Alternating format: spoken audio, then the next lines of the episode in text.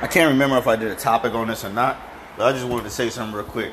You know how people be like, "Oh, he ain't about that. He ain't about that life. He don't live that way. He not like that." That don't mean that a nigga ain't capable of it. You know what I'm saying? Everybody has to start somewhere, right? You remember the first time you did something, you thought you couldn't do it, and then after that, you was like, "Oh, okay, I could do this." I'm just saying, don't sleep on nobody, bro. Ain't nobody born with bulletproof skin. You ain't bulletproof, bro. Anybody could get guns, bro. Just because a nigga ain't done something before don't mean he can't do it. All you gotta do is squeeze the trigger, bro. That's all I wanted to say. Don't think that just because a nigga ain't done something before he can't do it. Life get real out here.